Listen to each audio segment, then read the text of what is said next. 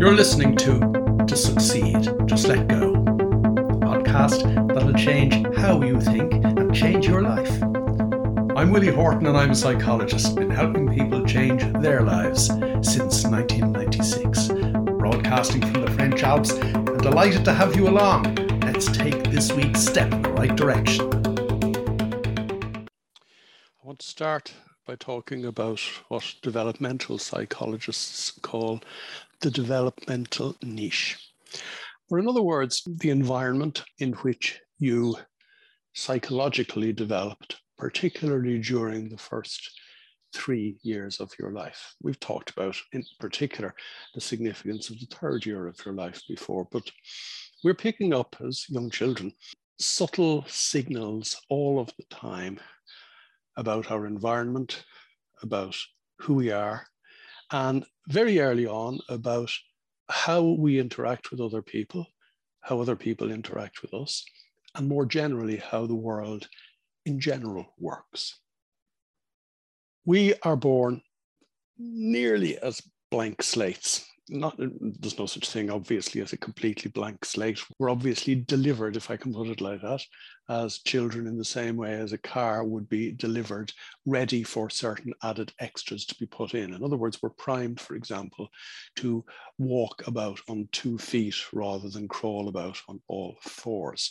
We are delivered for example with facial recognition software. It's one of the things most inbuilt into us but we are not delivered with any kind of personality. We're not delivered with any kind of temperamental predispositions, despite the fact, by the way, that there's a whole body of pseudo theory in psychology from the 1960s and 70s about, you know, grumpy children, happy children, and that those temperamental dispositions are delivered with us. They're not we develop them as we go and we start developing these dispositions we start developing our own personality we start developing our own what modern psychology calls conceptual self three months before we're born in other words we're picking up subtle signals from before we leave the womb. There's some wonderful research around this. For example, newborn babies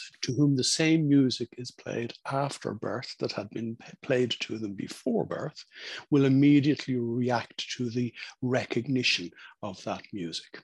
There's other wonderful research in relation to how very young infants prefer the sound of calm adult conversation to obviously raised voices. Obviously, that's one of the things that was investigated, but they would prefer the sound of calm adult conversation to so called baby talk.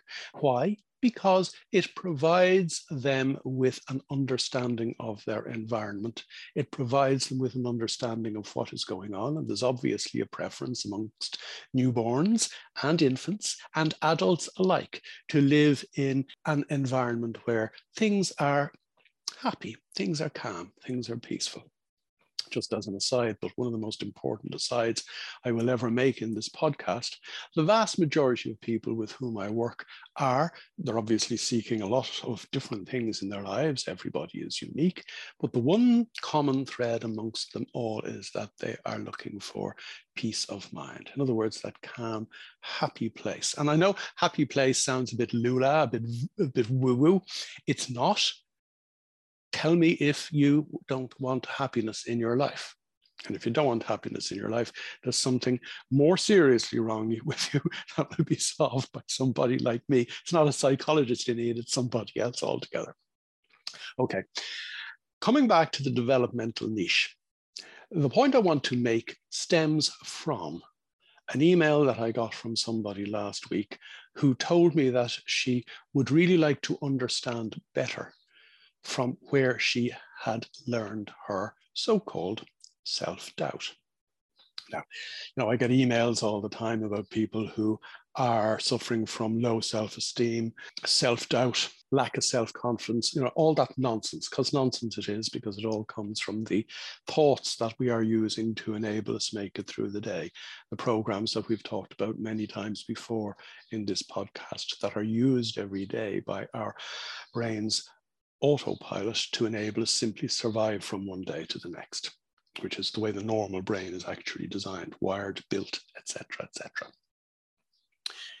And this lady said to me, you know, I need to go back and consider where this self doubt came from as a child.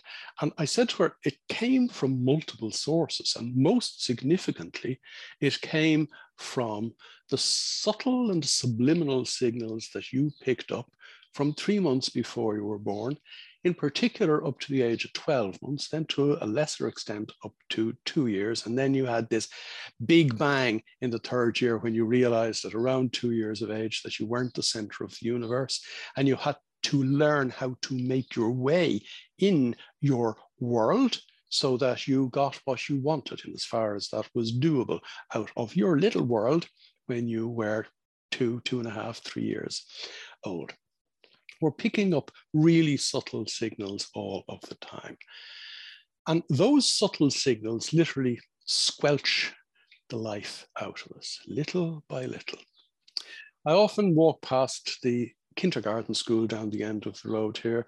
And there's a preschool in it as well. So you have kids from about two and a half up playing in the schoolyard without a care in the world.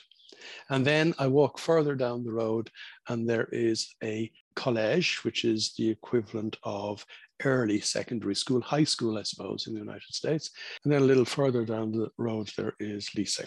I, I, I'm not sure which high school is in the States. It doesn't really matter. I'm talking about uh, secondary education, second level education, all the way up to what we have as the baccalaureate here in France or the leaving certificate in Ireland or uh, A levels in the United Kingdom. And you can see the way children's cares of the world increase the older that they get, in particular once they go past 12 or 13, because you must remember that by the time we hit that age, we are ready for action as hunter gatherers on automatic pilot. That is the way the brain is designed. So, in other words, we close down at 12 or 13 years of age, we learn nothing new about ourselves. And what we do which gives rise to what is known in psychology as teenage angst, is we try to take who we think we are and try to fit it in with who we think we'd like to be and who we'd like to hang out with. Listen back to that sentence, if you will, because it is exceedingly important. And I'm not 100% sure that I can say it just as concisely as that again.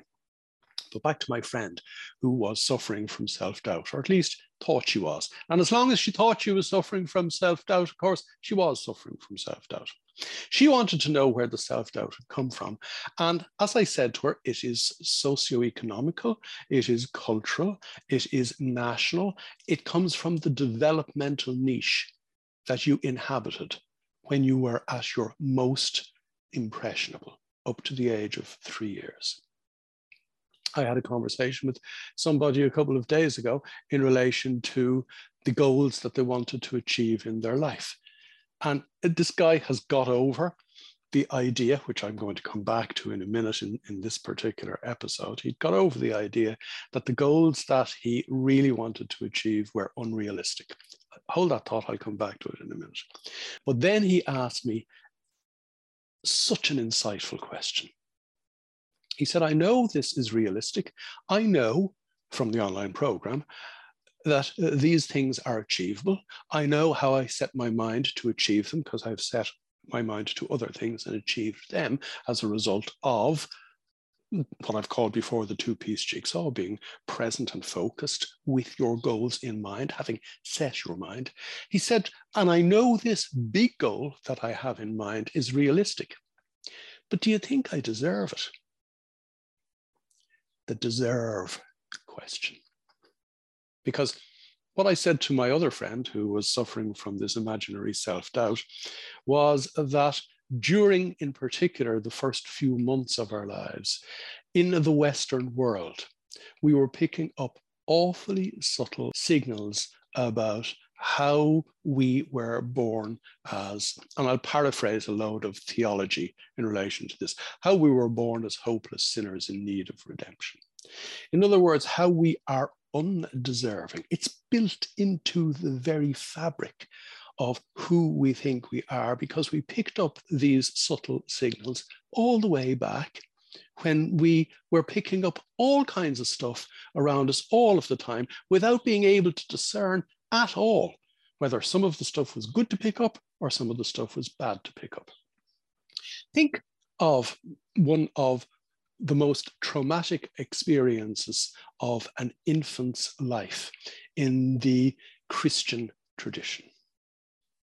Think of being held in your mother or father's arms and being dangled over a large pool of water with some strangely dressed man throwing water at your head, claiming you for Christ.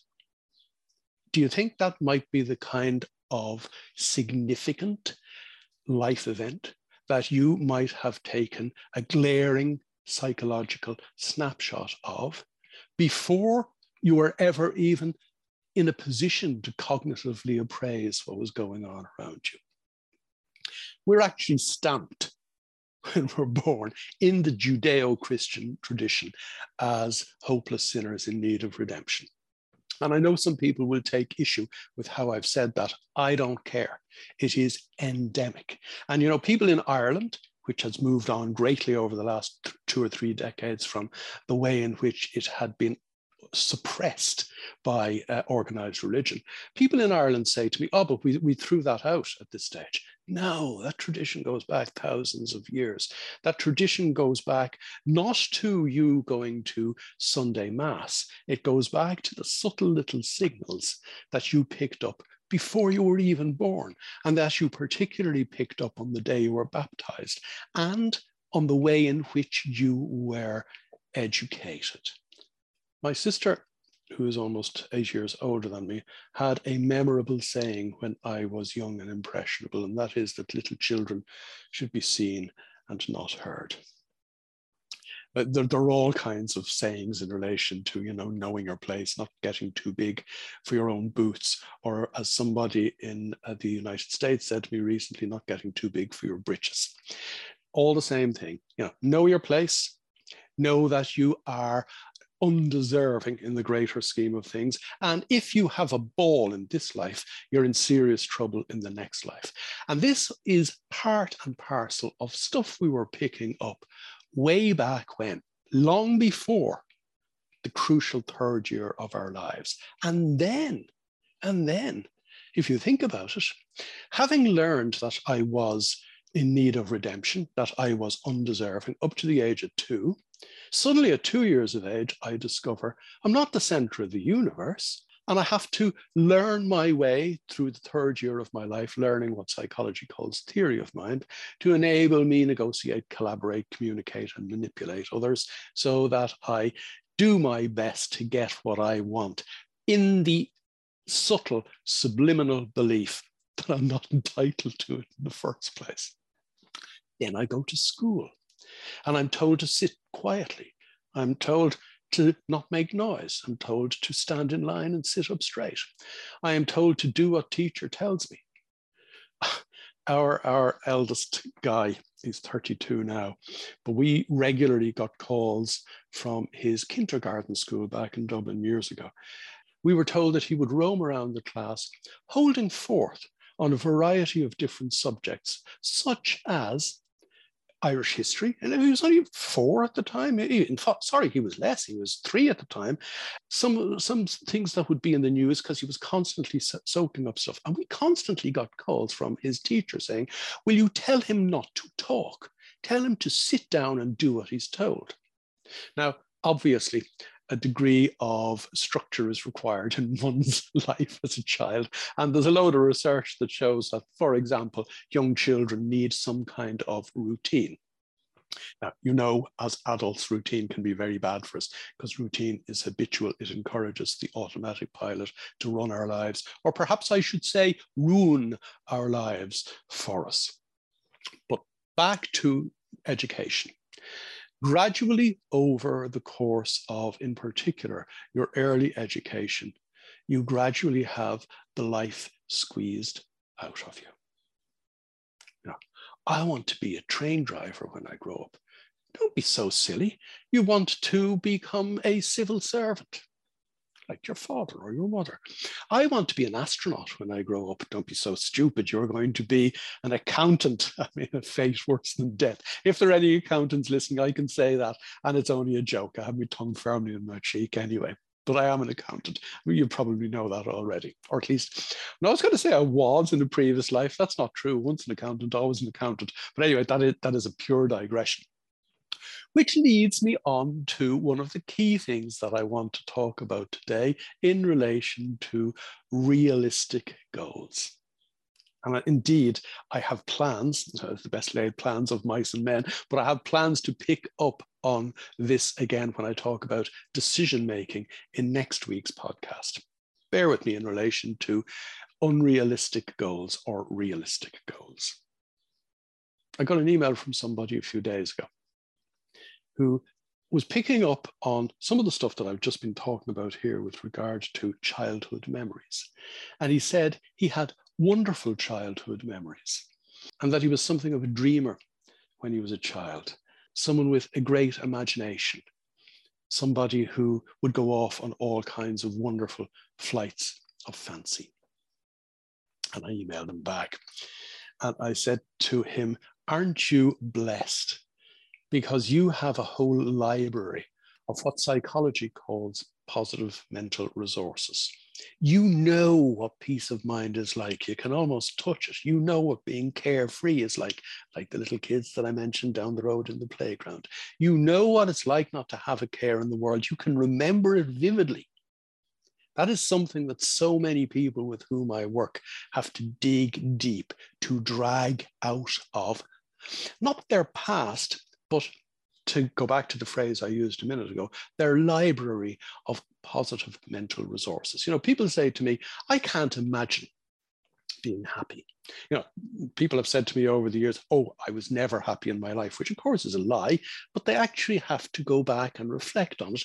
Some people have to be hypnotized to remember what it was like to feel happy. But we all had moments of happiness in our life. Everybody had. But this guy was bathing, luxuriating in the memories that he was telling me about in this email. And I said to him, You've reminded me of a really important story that I will tell in next week's podcast, which is this week's podcast.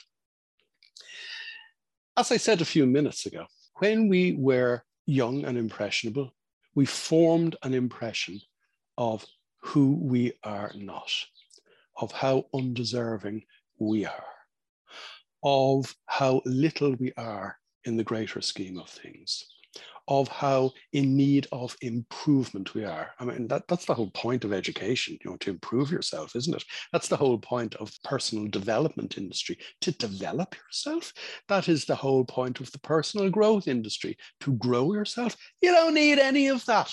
What you need to do is remember your positive mental resources, enable yourself, re visit, re-mine. It actually has to be mined by some people because it's deep down in their minds, in their minds, in minds and minds, rekindle that spirit of carefreeness that we all had when we were young and impressionable before the weight of the world was piled on us, often by careless throwaway remarks by adults who were operating on autopilot, who didn't understand the damage they were doing to us in the little slings and arrows that they threw in our direction when we were young and impressionable.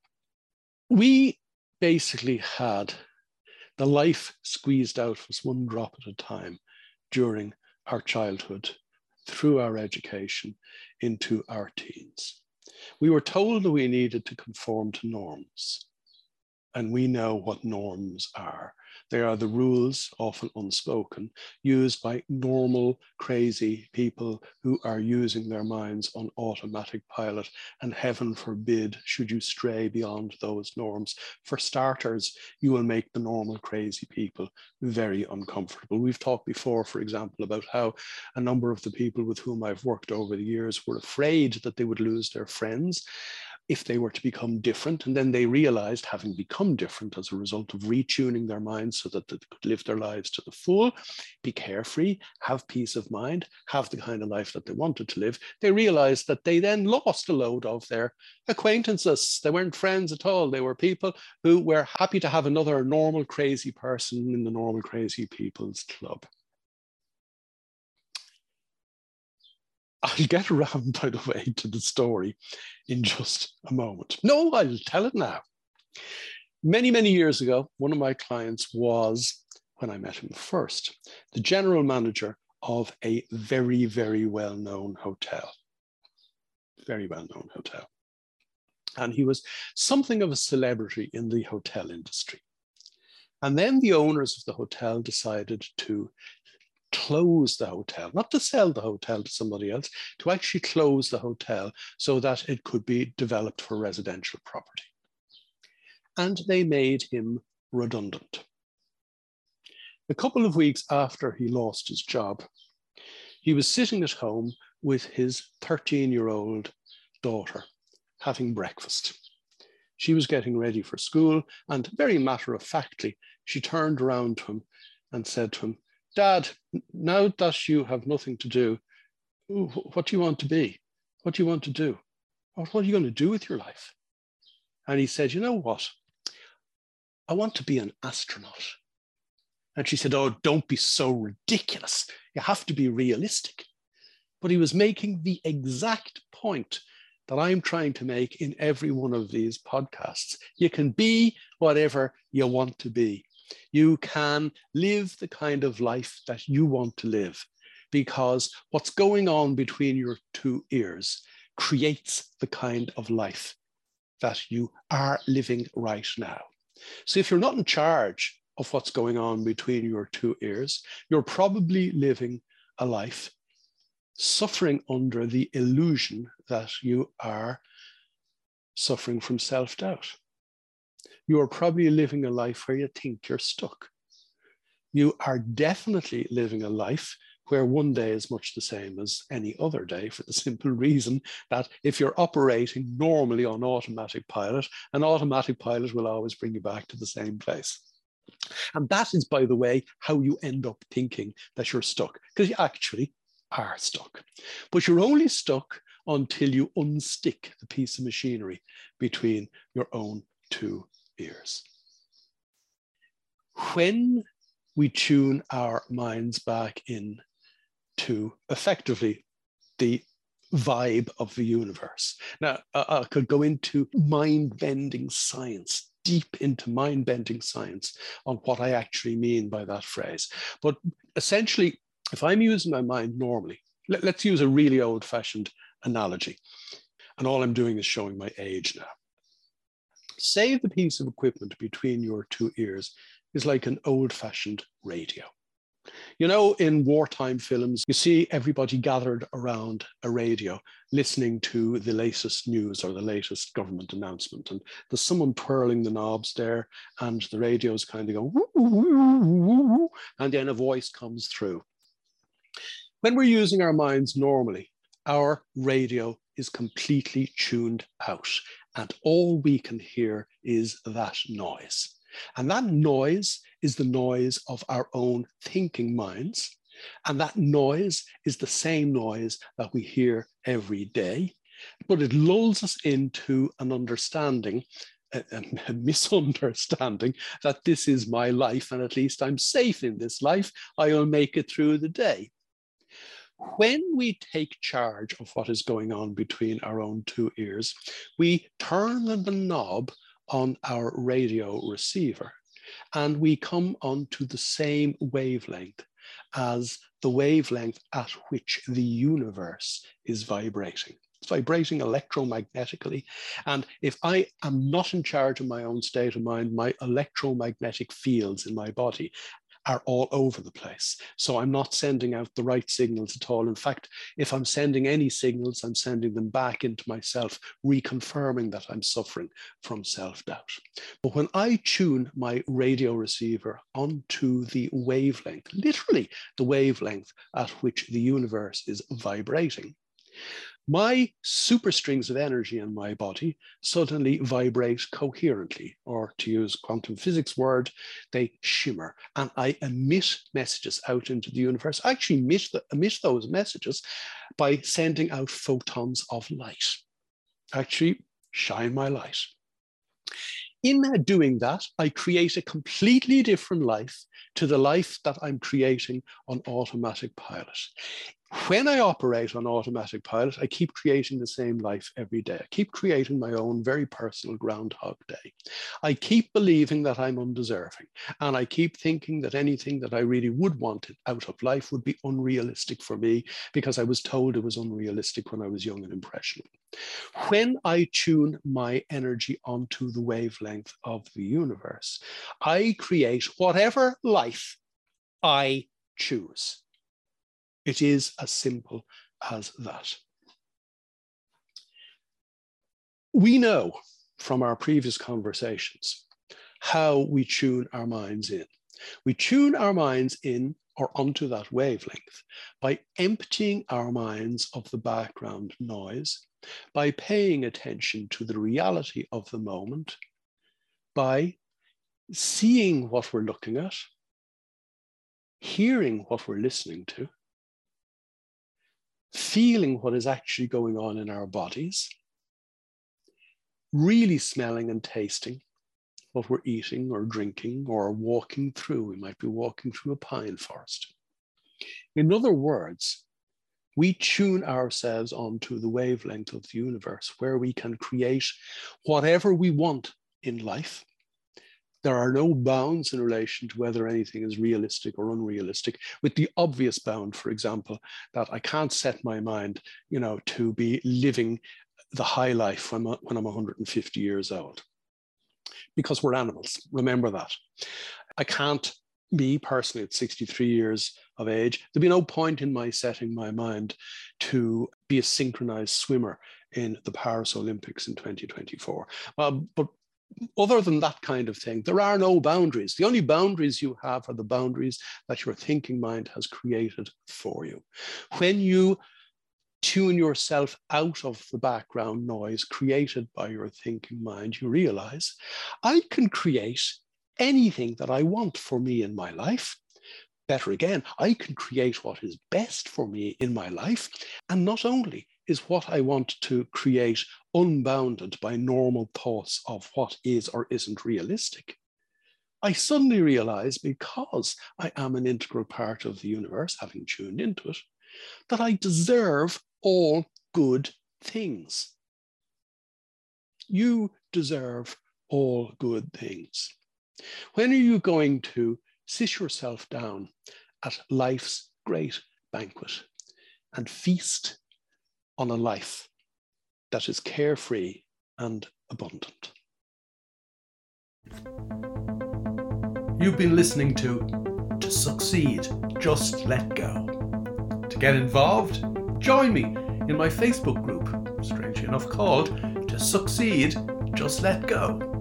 And for more information, visit www.willie-horgan.com.